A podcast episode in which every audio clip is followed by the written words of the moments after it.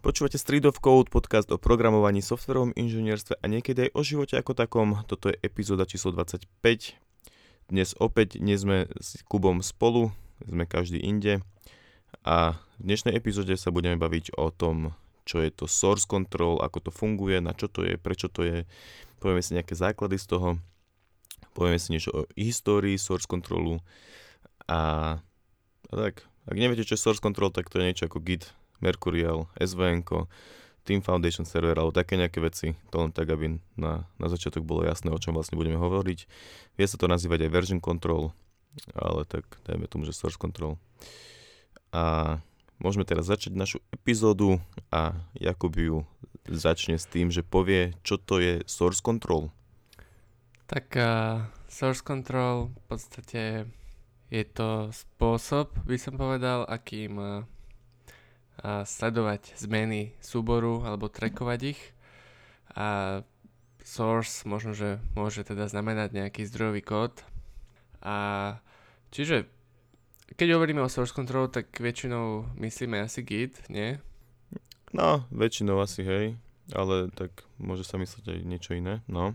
No a um, historicky, akože je to nevyhnutné, aby vzniklo niečo také ako source control, lebo keď si predstavíme, že OK, neexistuje source control, hej, a ja teraz si idem niečo kodiť a možno, že aj keď som už len sám, nielen nie, nie len nejaký desiatí, ale že som sám, tak už vtedy aby som mal, mohol mať problém, keby že uh, proste mám nejaký projektík, chcem ho nejako zmeniť, ale budem sa báť, že vlastne tá stará verzia ako keby ju prepíšem, hej, čiže vlastne si ako keby vytvorím druhý súbor skopírovaný z toho prvého a ten budem meniť a teda, viete kam tým mierim, čiže... No proste budeš mať, pred každou zmenou si urobíš, akože chceš povedať to, že pred každou zmenou si urobíš kópiu súboru, aby si ho mal zachovaný pred tou zmenou, hej? No možno nie úplne pred každou, ale pred tou, uh, ktorou, ktorú sa bojím, že stratím uh, to, čo mm-hmm. tam bolo predtým. Mm-hmm. Vieš, čiže ono potrebujeme niečo také ako source control už len z takéhoto problému. A... No dobré, a čo to teda je ten source control? Ešte stále si to podľa mňa nepovedal. Aha, dobre, tak... um, to je ťažké povedať inak vlastne. Ale tak ja by som to povedal jednoducho, je to... Source control je v podstate nejaká idea a Git je možno nejaká implementácia tej idei, ako uh, ako vlastne verzionovať súbory v projekte, dajme tomu, s tým, že sa vždy môžem vrátiť na predošlé verzie, vždy si môžem sa odpichnúť od nejakej hociaké verzie, aké chcem a odtiaľ niečo iné vymýšľať. A všetko je to niekde na internete alebo proste nejakých, uh, nejakých súborikoch, ktoré ma už v podstate nezaujímajú, lebo to je implementačný data, ktorý ja nepotrebujem vedieť. A, ale pointa je, že to funguje tak, že mám v podstate rôzne verzie uh, súborov. Čo, čo je verzia súboru napríklad? Um, verziu súboru, čo ja viem, možno, že ak ste boli v uh, Google Drive, tak ak ste tam niečo savili a potom ste to prepísali, tak sa vám ukázalo, že napríklad, že druhá verzia súboru, teda áno, no, druhá verzia súboru a že a že sa potom dá napríklad medzi to prepínať. Verzia súboru je ako keby uh, nejaký uh, snapshot toho, ako to vyzerá, alebo v podstate... To si zase použil také slovo, ktoré podľa nie každý tomu rozumie. Asi nie, ale lepšie by nenapadlo. Máš nejaké lepšie slovo na to? Nie, no ja by som to povedal možno tak, že predstavme si, že uh, mám nejaký súbor, ktorý, nejaký file, hej, textiak, normálne .txt, ktorý je momentálne prázdny a uložím si, že v takomto stave ho chcem mať uložený. A teraz do ňoho napíšem napríklad príprav, začiatok prípravy pre našu epizódu, dajme tomu, a uložím si to, že aj toto chcem mať uložené. Hej? Označím si to, že ulož, zapamätaj si to. Tak čo vlastne Source Control robí je to, že teraz mám vlastne dve verzie, to sú tie dve verzie. Jedna je tá prázdna, tá pôvodná a druhá verzia je tá, ktorá už má ten nejaký začatý obsah a teraz, keď hociaké zmeny, aj ten, čo som tam dopísal, ten obsah, tak hociaké zmeny, čo urobím, tak e, keď potom poviem, že ulož si túto verziu, tak vlastne budem tie zmeny potom môcť spätne pozerať. Vlastne uchováva to históriu súboru. Alebo také niečo, neviem. Povedal som to, neviem. Vlastne som to nepovedal možno moc lepšie, ako ty. No proste všetky, keď, keď, keď, mením, keď meníme zdrojový kód, to je tá pointa, tak si vieme spätne potom pozrieť, čo sme tam menili. Väčšinou sa k tomu píšu aj nejaké správy, že prečo sme to menili. Tak potom k tomu viem pristupovať teda, že... A tak. Hej, že ako keby ten source control proste za nás uh, vytvára uh, rôzne kopie uh, súborov ktoré on, on trackuje, trackuje zmeny, nevy, nevytvára kopie, ale on trackuje zmeny tých súborov. Čiže reálne si zapíše, že teraz som zmenil riadok 22 až do 30 na takéto riadky. Mm-hmm. Ter, a že ne, ne, nerobí si reálne kopie, hej, lebo to by bolo strašne veľké, ale iba tie zmeny. Yep. Čiže keď, keď pridáš prvýkrát nejaký riadok, tak áno, vtedy sa akože uloží celý ale potom už napríklad iba ten Macchain, ktorý si tam zmenil, tak sa uchová, že toto mm-hmm. si mhm. zmenil. Že vlastne, hej, že na strane toho Gitu, ako keby toho servera, dajme tomu, je to tak, ako si ty povedal, a na strane tých klientov, každý klient má ako keby kopiu toho súboru. Mhm. Hej. A dobre, to bol možno taký začiatok že toho, že čo to vlastne je. Samozrejme celá epizóda je v podstate o tom, čo to vlastne je, takže e, môžeme prejsť na históriu, myslíš? Myslím si, že hej. Tak ja by som začal, ak môžem. Začiatky v podstate boli niekedy v 70 rokoch, konkrétne asi 1972, čo bol nejaký systém, ktorý, to je jedno, jak sa volal, a v podstate ale slúžil iba pre jednoho používateľa. K tomu dojdeme, že čo to vlastne presne znamená, že prečo to je také signifikantné. A potom o asi 14 rokov neskôr sa začali robiť centraliz- centralizované version controls, alebo teda source controls. A to vlastne znamená, že e, celý zdrojový kód nejakého väčšieho programu je niekde uložený a ja keď chcem ísť pracovať na nejakej časti toho programu, tak ja si vlastne checkoutnem, sa to volá, ako keby vypožičiam túto časť, robím na nej, ale to môže byť, že 2-3 súbory, alebo celá jedna zložka, alebo také niečo, hej. Takže potom to si celé, celé požičiam, robím na tom, nikto iný zatiaľ na tom nemôže robiť, a keď dokončím svoju prácu, tak k tomu napíšem, že čo som vlastne robil a dám to tam späť. Hej? Čiže toto je to centralizované. A preto je signifikantné, že najprv to bolo iba pre jedného používateľa, pretože vlastne to bolo iba na jednom počítači a slúžilo to fakt, že iba na sledovanie zmien. Ale dnes to vlastne už slúži hlavne aj na to, že to je akýby collaboration tool, že vieme, tisíc ľudí vieme robiť nad jedným repozitárom a nebije sa to a je to lepšie. A potom v roku 2000 e, bola vytvorená Subversion, čo je skrátka myslím, že SVN. Tam bola taká, to je tiež centralizované. A novinka tam je, že pracoval už aj nad zložkami, teda že nie, že iba nad uh, konkrétnymi súbormi. Potom v 2004 vzniklo Microsoft Team Foundation Server, čo je teda Microsoftiacké tiež centralizované uh, centralizovaná vlastne version control alebo source control. A potom v 2005 konečne prišla tá revolúcia, kedy sa vytvoril Git a aj Mercurial vznikol v 2005. To sú všetko vlastne verzionovacie systémy. Až na to, že Git a Mercurial sú už distribuované version controls, čo znamená, že každý, kto chce niečo robiť nad tým našim kódom, tak má u seba kópiu toho kódu a čiže celý, celý, celý, celý kód vlastne u ňoho a na ňom si robí nejaké zmeny u seba iba lokálne a potom ich pošle na server. Vlastne od toho, že sme mali iba nejaké trekovanie zmien v jednom súbore pre jedného používateľa v 1990, 1972 sme sa dostali až do 2005, kde vlastne vznikol Git a Mercurial, čo vlastne každý má svoje kopie a môžu na tým robiť tisíce ľudí v, kľudne, v kľude a je to super. Umožnilo to akože také veci ako aj e, dobrú prácu s open source softverom. A to je, to je asi vedľajšie, ale, ale tak. Prečo Môže inak byť? Eh, si viackrát spomenul na názvoch, že version control, ale vlastne tento podcast sa nazýva source control. Je nejaký rozdiel medzi tým? Není, není. Označuje to jednu a tú istú vec, eh, až na to, že ja poznám viac pojem source control a konkrétne ten článok, z ktorého som čerpal, ktorý bude uvedený určite v, v show notes, eh, tak to nazýval version control. Hej. Eh, ale na Wikipedii som našiel, že to je v podstate, je, sú to synonyma. Je to version control, source, source control a ešte nejaký jeden názov tam bola. To mm, ja poznám, akože niekedy, keď máš nejaké pluginy, tak sa to väčšinou volá, že VCS version control system. Čo keď máš nejaké, a ja akože keď No, že chceš do IDčka, napríklad do eh, Eclipse alebo niečo také, vieš, mať Git, tak Mhm. si musíš dať nejaký VCS plugin alebo také niečo.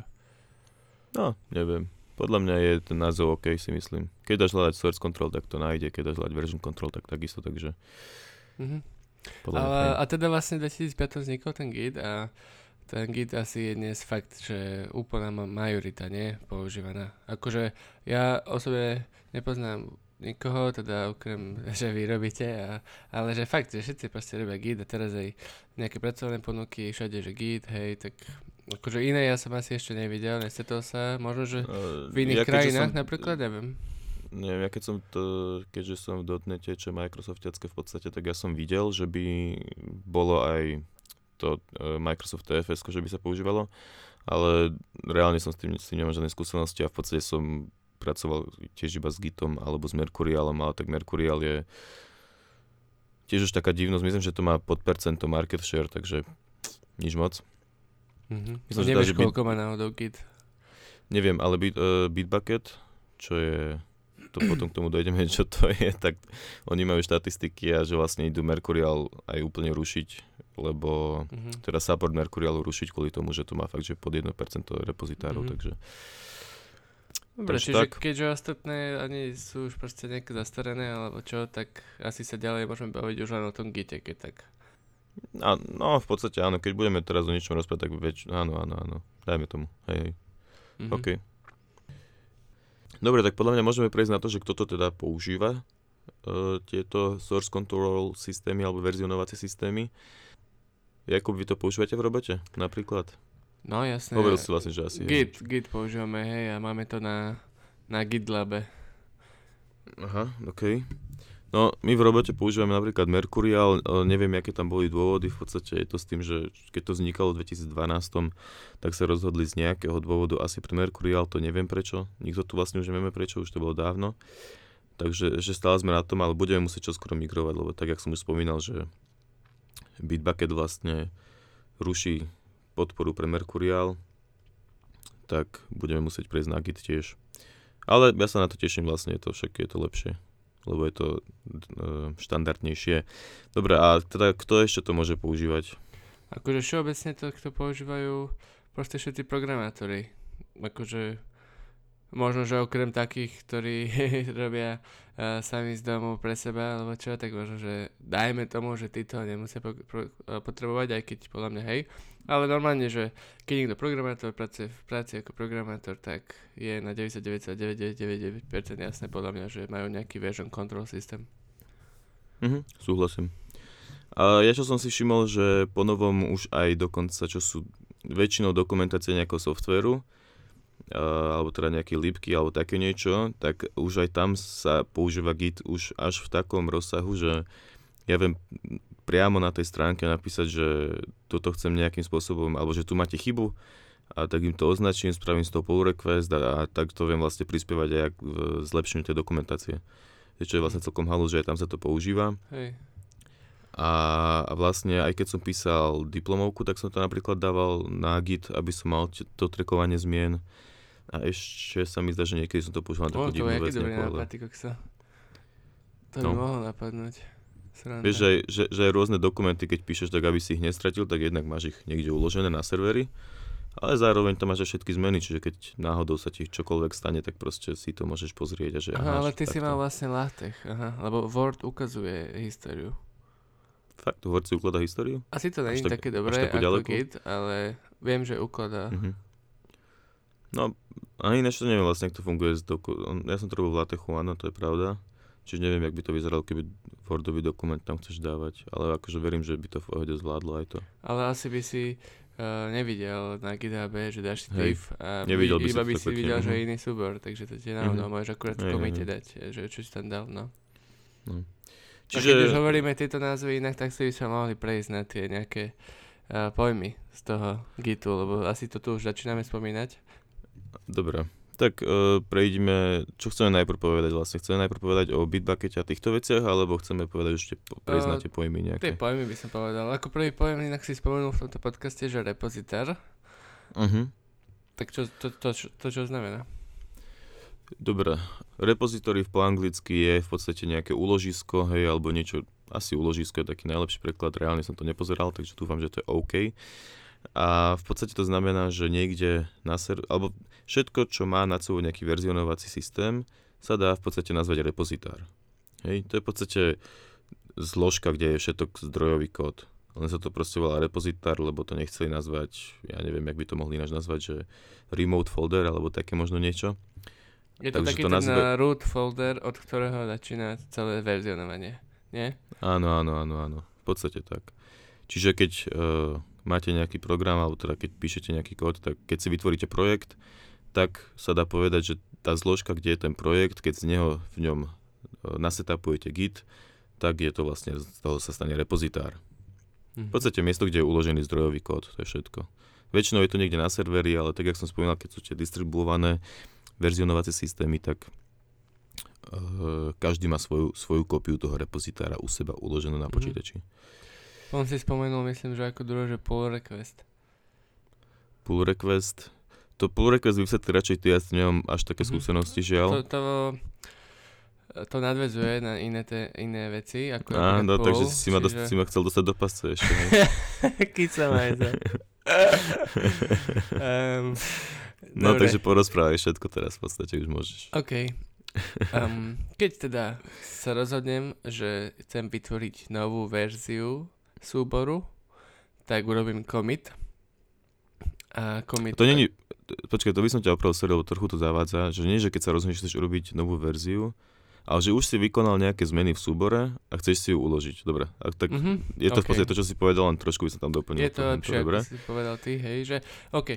Alebo dajme tomu, že teraz si otvorím uh, súbor a idem na ňom pracovať, dobre? Ešte som uh, nič neurobil s kitom, a, alebo urobil som prvú vec a to, že som urobil pull. A pull znamená, že chcem svoju uh, lokálnu verziu a to teraz musím myslieť ešte, že je lokálna remote verzia. Aha. To som už hovoril, to som už hovoril, že máš Hej. svoju lokálnu kópiu. Dobre, takže Hej, hej. svoju lokálnu verziu. Moja lokálna verzia nemusí byť uh, tá istá ako remote verzia, tá na serveri. Tá na serveri je pravdivá a aktuálna. Moja Dajme tomu, že ja som ju, môže byť stará. Dajme tomu, že Kubo si robil posledný pull pred dvomi hodinami a ja som pred hodinou niečo tam updateol, hej, na serveri, čiže som tam niečo pušol, to potom prejdeme. tak uh, Kubo teraz, keď chce ísť na tom súbe uh, robiť, tak je rozumné, aby si najprv skontroloval, či tam niekto niečo nerobil. No a na Hej. to urobí teda pull. No, takže urobím pull a tým pádom potom buď sa mi updatne ten súbor, alebo mi povie, že OK, mám ho úplne updatenutý a môžem teda si robiť nejaké zmeny.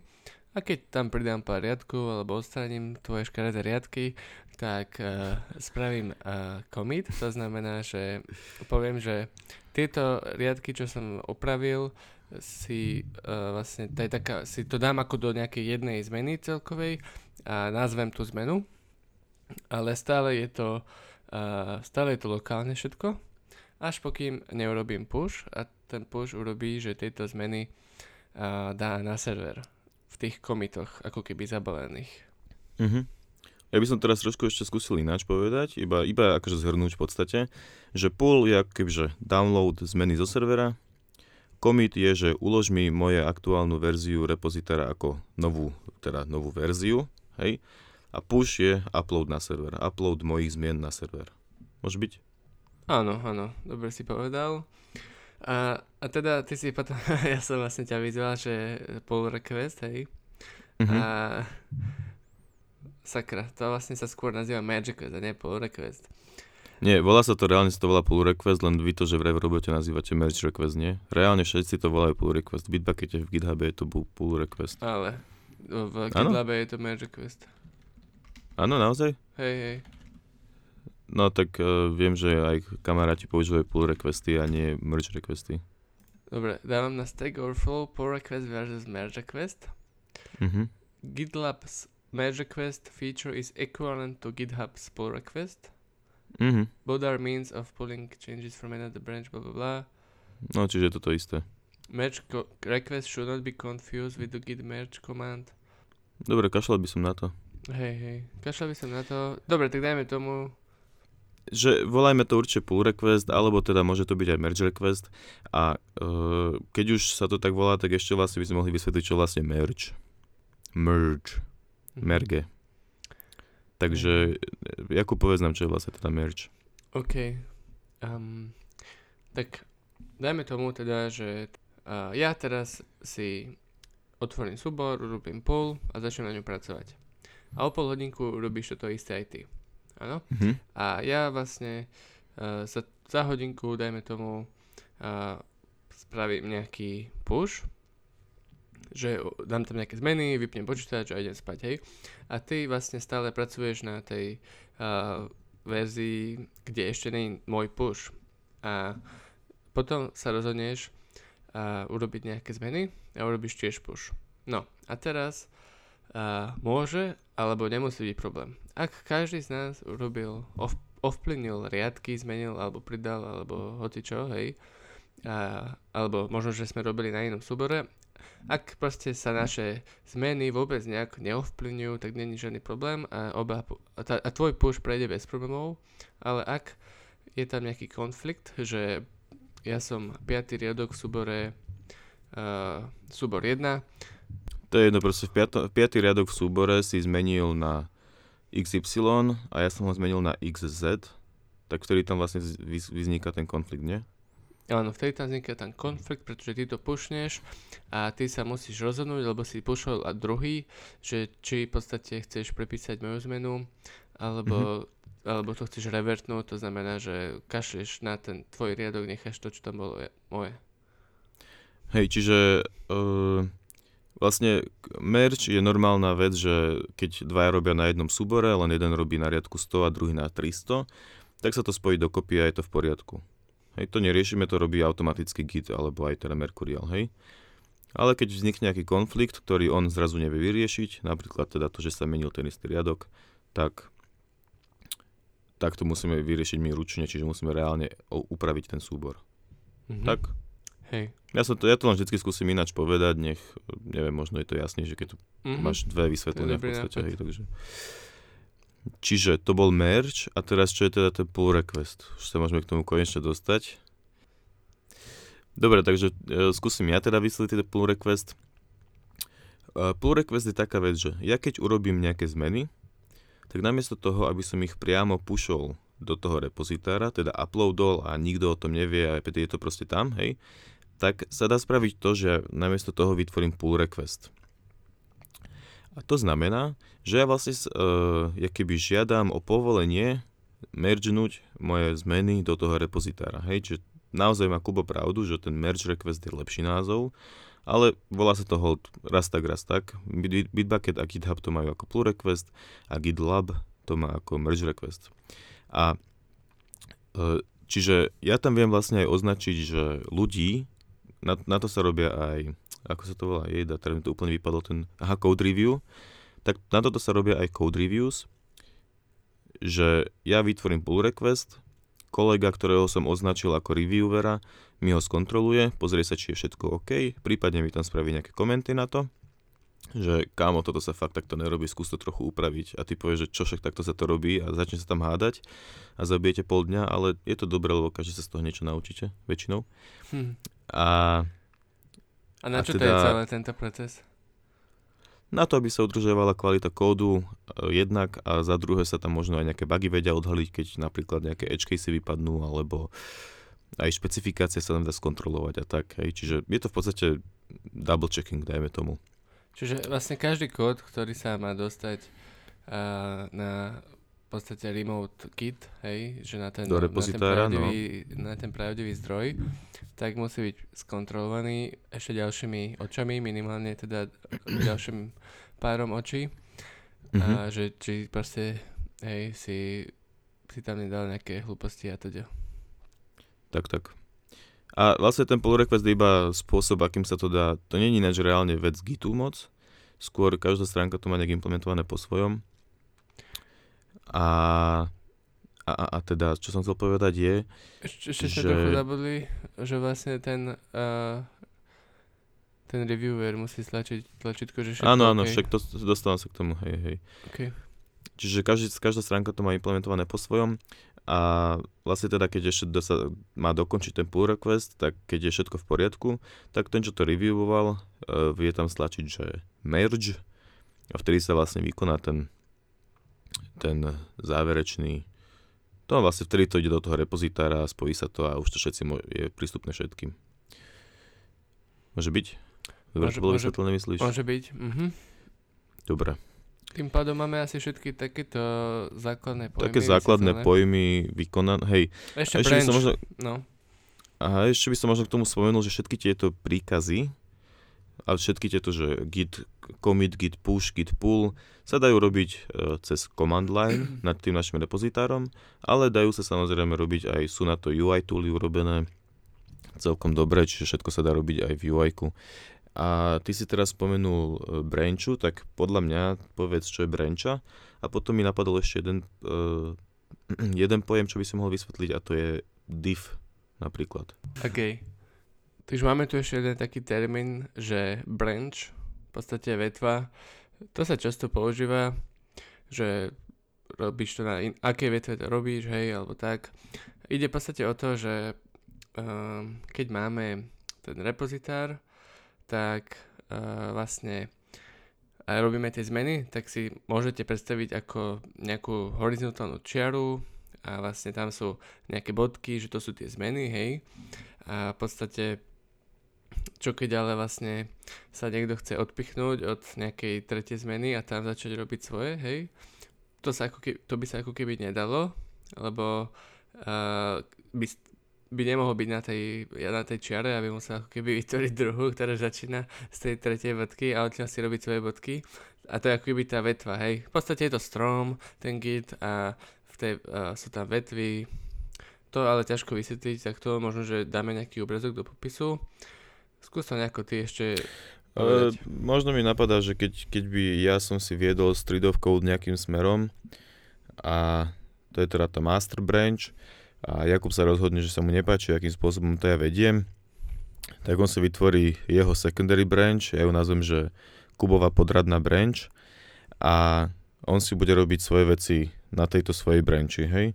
Čiže túto branchu normálne môže aj pušovať do repozitára a bude v podstate existovať spolu s mojim, mojou branchou, ja si budem robiť veci na svojom, on na svojom.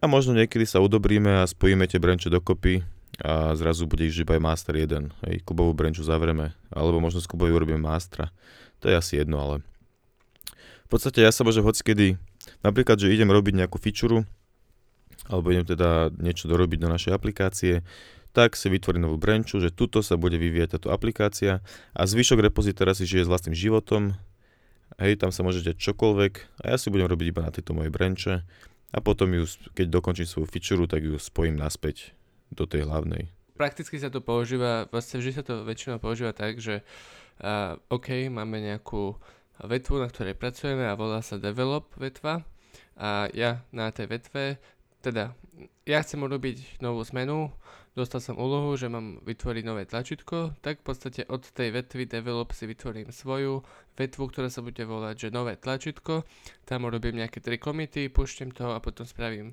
merge quest, respektíve pull request, kde budú tie tri komity a táto vlastne moja vetva, nové tlačítko, jej zmeny, chcem pušnúť do tej develop vetvy. V podstate to je celý ten princíp toho. Mm, dobre, ja by som asi už prešiel od tých pojmov, lebo začína to byť taká trochu nuda. A povedal by som ale, že sme spomínali GitHub, Git, Bitbucket a GitLab, čo to vlastne sú? Lebo to je také tiež celkom zmetočné, pre mňa teda minimálne bolo. To ako keby je v podstate nejaká stránka, ktorá používa ten Git, ten versionovací systém a okolo toho si urobili UI, hej, že uh, pekné tlačítka, obrazovky, vidno tam tie zmeny a dá sa v podstate tam používať uh, ten Git s tým, že to je zaobalené do peknej stránky. No, podľa mňa akože mm, zabudol povedať hlavne to, že je to miesto, kde sa dá vlastne uložiť repozitár. Alebo teda tam si, to je ten to remote ten server, repozitár, hej, áno, ten server, kde si ja uložím repozitár. Hej, a sú to tri rôzne služby a tie služby na tým majú aj postavené rôzne veci, hej, ako trackovanie issues, Bitbucket je spojený napríklad s Jiro, lebo je všetko to je od firmy Atlassian. GitHub má svoje issues, uh, GitLab má asi teda tiež asi svoje a majú svoj merge request, pričom Bitbucket a GitHub majú pull requesty, hej, napríklad. A, čiže to sú v podstate služby, ktoré jednak, že umožňujú nám mať verejný repozitár, alebo teda mať repozitár niekde mimo nášho počítača a zároveň ale sú nad tým aj nejaké nadstavby, hej, extra featurey, ktoré Git samotný nemá. Git je reálny iba o tom verzionovaní. Hej, v podstate o ničom inom. A toto sú teraz služby, kde sa dajú uložiť tie repozitáre. A dalo by sa to inak uložiť aj doma? Že ja by som si to uložil bez, nepoužil by som žiadnu túto službu, ale Jasné. ty by si si aj tak dokázal klonúť môj repozitár? Áno, áno, ak by sa vedel dostať k tebe do kompu, alebo keby ste napríklad na lokálke, na lokálnej sieti všetci, tak ja by som vedel dať normálne, že git, myslím si teda, ak je to prístupnené cez firewall a tak bla bla bla, tak e, ja si viem normálne klonúť tvoj repozitár k sebe, z tvojho kompu do ide svojho. o ten jeden súbor, ktorý sa volá, že .git, hej? O zložku, e, nerozumiem, čo si tým chcel povedať. Ty keď si vytvoríš nový repozitár, lokálne, mm-hmm. alebo, alebo si mm-hmm. ho klonne, že sa ti vytvorí do Ako si ho ináč vytvorím? Keď si ho vytvorím? No pomocou príkazu init, hej, git init. Áno, áno, a, dobré, no. A on ti vlastne vytvorí taký súbor skrytý, ktorý začína bodkou, bodka git. A tam je vlastne uh, to, že a, to je repozitár, ako keby, a čo to je repozitár a, to, a kam a to sa, celá zložka, či nie? No tak dobre, minimálne Mercurial to má určite zložku, som si takmer ist, istý, že to má aj Git. Lebo Git ignore je súbor, ale Git, bodka Git je skrytý, skrytá zložka, kde sú všetky informácie o tom. Ešte sme spomínali klonovanie, to je podľa mňa dôležité povedať, že čo je vlastne klonovanie. A keď ja e, si chcem vlastne prvýkrát stiahnuť ten repozitár, tak nemôžem urobiť pull, lebo vlastne neviem, odkiaľ pullujem. Hej? Čiže môžem spraviť git clone na ten repozitár celý a ono mi ho to celý stiahne aj s inicializovaným gitom so všetkým a už môžem robiť čo chcem. Hej, čo na to je klonovanie. Čiže urobím si kópiu toho repozitára. Uh-huh. A ja som medzi si uh, si pozrel v konzole, išiel som do svojho repozitáru a áno, .git je, je príčinok a má veľa ďalších príčinkov a tam je vlastne celá tá magia asi, nie? Áno, presne tak. Čiže... No, keďže sme na lokále a vieš sa dostať k môjmu priečinku .git, tak si to vieš skopírovať a Naklonovať. Mhm. Mhm. Hej, hej. Čiže Kubo sa niečo naučil v tejto epizóde? Výborne. Výborne. Dobre, čiže toto sme asi skoro už povedali všetky také tie technické veci a poďme sa teraz po- pozrieť na to, že ako sa, to, ako sa dá source control vlastne naučiť? Lebo v škole sme my s tým ne, ne, sa s tým nejak nestretli. Verím tomu, že teraz sa tu už častejšie používa a pri tímových projektoch určite a tak, ale veľmi to škola nenaučí. Čo si myslíš, Kuba? Myslím si, že to... Nena... No, ak chce študent, tak ho to naučí. Ale akože, ak, čo sa týka samotných predmetov, že či teraz na prednáške sa bude vysvetľovať git a na cvičeniach nás budú skúšať git príkazy, tak to asi nie. Ale myslím si, že aspoň na jednom predmete bude niekto vyžadovať, aby to bolo na gite. Ja si pamätám dva predmety také, mobilné výpočty a potom ešte, neviem, ako sa volal ten ďalší predmet, ale trebalo pracovať s gitom. Každopádne uh, po tých predmetoch, keď sme to úspešne absolvovali, určite nemôže študent tvrdiť, že to pozná. Mhm. Hej, hej, akože tam sa vyskúšajú také tie základné iba, že komitovanie, pušovanie, pulovanie, nie? Mhm. Klon, a sme, no. Áno, a s meržovaním tam sa moc skúsenosti nenaberú, lebo tímové projekty väčšinou aj tak jeden človek urobí. Ani s vetvami. A s vetvami tiež nie, no. Čiže v podstate najlepšie, normálne človeka nič nestojí, keď si proste u seba vytvorí nový repozitár iba lokálny alebo na GitHub aj verejný a vyskúša si všetky tieto príkazy trochu s tým pohrať. To je podľa mňa najlepší spôsob, ako sa to naučiť. Vieš čo, a... najlepší spôsob je uh, podľa mňa uh, ísť taký tutoriál online. Videl som vlastne dva, jeden bol naozaj perfektný, musím ho dať do linku, pripomeň to mm-hmm. potom, Gabo, prosím ťa, a tam mm-hmm. normálne sa píše v browsery, príkazy, tam na, na, na jednej strane sa ukazujú, ako sa tvorí ten graf, je to proste krásne a podľa mňa takto sa človek Aha. dosť naučí. OK, môže byť to znie celkom fajn. A ešte boli aj rôzne git games, nie? že urob takúto branchu, či to je ono? Že, vytvor neviem. takúto, vy, že máš vytvoriť v podstate nejakú schému komitov a, a branchy a tak. Že to je možno tiež spôsob. A my dva sme v podstate uh, akože programovali na výške celkom od začiatku a aj sme celkom skoro začali používať ten Git. Sice Mhm. mm-hmm. bolo to akože, možno, že aj, pamätám si, že som s tým mal problém, že kurník teraz pull, push, jak je to, prečo mi nejde push, hej? A potom, Áno, že, áno, aha, áno, áno. vlastne najprv si musí dať pull. Ako keby to tak zacvaká, hej, po tých skúsenostiach a A- treba m, robiť s tým. A mne sa nepáči, že pojmy sú také zmetočné, také, také divné, ale asi to ide z tej, vyplýva z tej histórie a z tých predošlých uh, systémov. Takže asi je to, dajme tomu, že OK, ale mohli byť aj lepšie tie pojmy podľa mňa. A podľa mňa dobrá zaujímavosť, čo, čo je, je akože halus, že Git uh, vlastne nakodil uh, Linus Torvalds, vlastne ten istý typek, čo vytvoril Linux. Ale úplná halus, vieš, len tak typek sa rozhodol, že hej. Spravím si, spravím si Git a od roku 2009 to proste všetci používajú. No takže ako sa to dá naučiť? No spomenuli sme, že treba to skúšať, uh, si nejaké robiť zadania, nejaké projektiky a potom hen ten tutoriál dám do linku, ale v podstate na nete je milión tutoriálov, hej. Takže Mhm. mm-hmm. treba vedieť googliť. Uh, ja keď som došiel do roboty prvej, to sa bol myslím, že piatak najvyškej, alebo štvrták, neviem.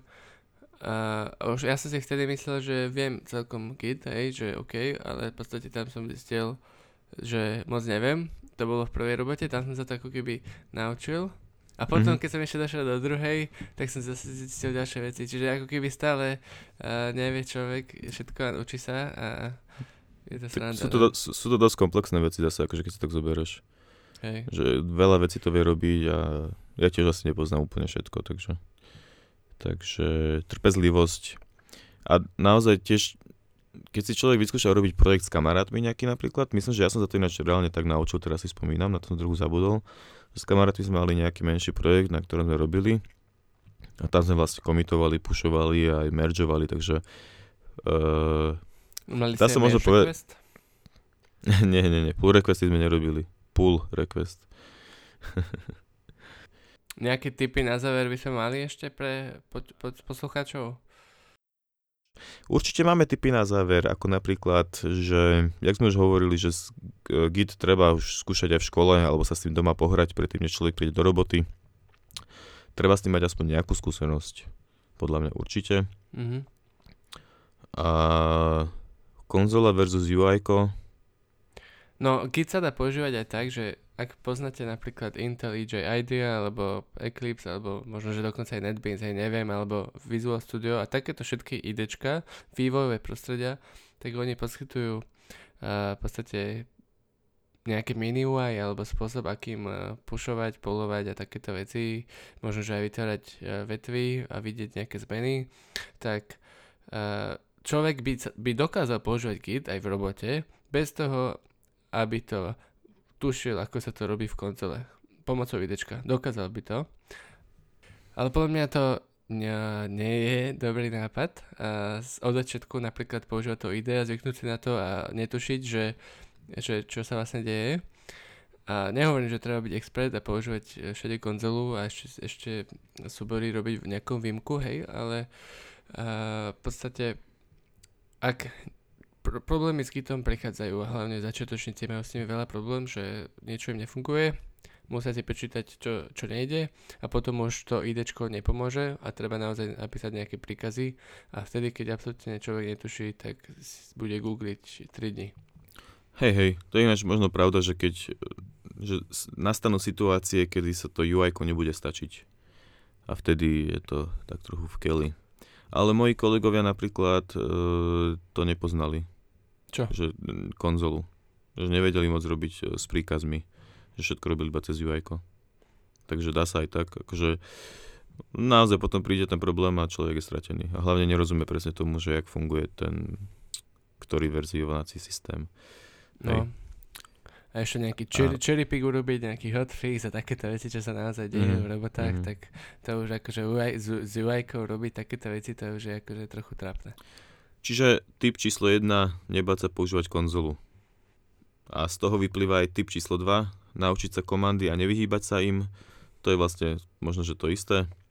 A z toho vyplýva vlastne aj typ číslo 3, ktorý je vlastne zase ten istý, že najprv teraz sa naučíte komandy a až potom používať ID alebo nejaký UI-kový program na to, hej. Aby sme teda vedeli, čo sa Hej, deje. ak, ak, vie- ak poznáš tie uh, komandy, už si robil nejaké projekty, tak kľudne používaj ID, keď si myslíš, že to je rýchlejšie, len pointa je, aby si vedel, čo sa deje. Aby si tomu rozumel. A štvrtý typ, skúšať git už v škole alebo doma. Myslím, že to bol aj typ číslo 1, takže dajme tomu, že typ číslo 0. Alebo to je jedno. Takže tri typy, hej. Indexujeme od nuly alebo od jednotky. A potom ešte teda posledný typ je, že určite sa oplatí si vyskúšať aj projekt s viacerými vetvami. Minimálne si vyskúšať spraviť nejaké vetvy a pozrieť si to napríklad na GitHube, pozrieť sa, jak sa tie vetvy správ, správajú. A to isté možno platí aj pre pull requesty. Vyskúšať si spraviť do vlastného repozitára pull request, tak to sa dá. A podľa mňa to stojí za to, pretože fakt, že firmy to veľa používajú. Jasné. A Ešte niečo chceme povedať? Uh, ešte možno, že takú vetičku, že nebať sa, ak by ste mali ísť do roboty a myslíte si, že nepoznáte nejako veľmi kit, stačí uh, teda, že ste s ním mali aspoň nejakú skúsenosť, hej, viete, čo je push, pull, commit a takéto a tam sa už viacej Mhm. naučíte, hej, akože Presne nebyť tak. úplne stratený, ale zase nemusíte byť expert, hej. Ja sa učím proste tiež, len pred dvoma dňami som sa naučil, že existujú nejaké a proste no, iné typy branchov, nejaký orphan branch, že nemá nič spoločné s tou, ktorou si, od ktorej si to vytvorím, hej. Čiže ako keby vždy sa t- niečo do nové naučiť, je tam strašne veľa pokročilých funkcií. A netreba, hej, naozaj netreba ísť úplne do detailov, pretože mm, v bežnej praxi akože 90%, 95% času si dovolím tvrdiť, že naozaj používa človek iba git, commit, pull a push, to je všetko. A akože stane sa, že tam potom niekedy vzniknú konflikty nejaké, záleží teda na, na akom veľkom projekte človek a koľko ľudí tam komituje, hej, samozrejme. Ale väčšinu času človek vystačí iba s týmito komandami. Súhlasíš, či ani nie? Možno A- 95% som prehnal, tak No. dajme, že 80% určite. Hej, 80 asi, hej, no. Git je, Git je fakt super. A programátor, každý programátor Je to, pozná je, to, asi, je, to no. naozaj, je to naozaj fantastické kvôli tomu, že napríklad keď uh, ideme fixovať nejaký bug a pozeráme na ten kód, že ty kokos, prečo je toto takto napísané, prečo ten bug vôbec vznikol, tak ja si viem vlastne otvoriť históriu, celú históriu toho súboru a viem sa pozrieť, že aha, tu sa to menilo a v tom komite je pekne, že prípadne aj task, že ktorý je na- nalinkovaný a je tam napísané, že prečo sa to tak menilo. Hej? Že ja nemusím dávať do kódu ten koment, že toto sa menilo 23.4.2012, ale ja, si, ja to tam proste do toho komitu a v tej histórii si potom človek vie pozrieť, že prečo sa tak menilo a potom si povie, že aha, preto to, takže preto sa tak nemôže urobiť. A teraz vlastne som úplne v keli, lebo keď toto nemôžem zmazať, tak to nebude fungovať a čo ďalej. No, je tam ešte stratený. napísané, že kto to urobil, hej, čiže môžem prísť za tým človekom a vynadať. Ale- hej. Alebo sa s ním prediskutovať, že ako to fixnúť, hej, nevynadať mu, samozrejme, kolegovia, jeden Ale tým. prečo však? Ale hej, to sa volá, že blame dokonca, čiže Hej. Takže je to, je to fakt super tool, neviem si predstaviť bez toho existovať naozaj. Ani Reálne vôbec. fakt, že neviem, jak, jak by som vlastne... Jak, hej chalan, tu máš tento, oný, uh, tu máš maily, tento súbor, daj to prosím ťa do, do releaseu. Takže tak, môžeme Ďakujeme, ukončovať. Linus.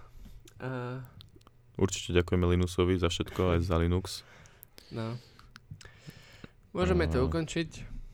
Dúfam, že táto epizóda nebola nejako strašne dlhá, keď tak vždy máme v epizódach popisu na našej stredovko stránke uh, timestampy. Hej, čiže ak by ste napríklad si mysleli, že to už je nuda a že už to nechcem 20 minút ďalej počúvať, tak uh, si skúste pozrieť, čo tam ďalej v tých timestampov nie je niečo dôležité a, a pre, preskočiť si to napríklad. Mhm. Určite si pozrite aj show notes, tam je toho viacej než len tieto timestampy, píšeme tam väčšinou aj nejaké ďalšie infošky. No ďalšie ani nie, také nejaké zhrnutie tejto epizódy. A linky, a na, spod, možno, na, že... spod, na spodku hra, sú no. potom užitočné linky, áno. Takže aj to stojí za pozretie. Pozrite si náš Facebook, YouTube, Twitter, followujte, lajkujte, subscribeujte a počúvajte aj ďalšie epizódy. Možno, že ďalšia epizóda už bude na Apple Podcast, nie? Už si to tam Gabo možno. A ešte Spotify, na Spotify určite sme a na Apple Podcast sme stále v procese uh, reviewovania, takže snáď tam v blízkej budúcnosti budeme. Dobre. Ak nás, ak nás teda nevyhodnotia ako príliš slabých podcasterov, alebo jak to nazvať. Aj to sa môže stať. Myslím si, že nemôže Fakt? reálne, že... Nie, nie, nie, asi nie. Asi nie. Asi tam ide skôr o nejaké ofenzív veci a tak. Dobre. Takže ďakujem, že si to počúval. Snad ti to niečo dalo. Kubo sa zase pozdraví. Čaute.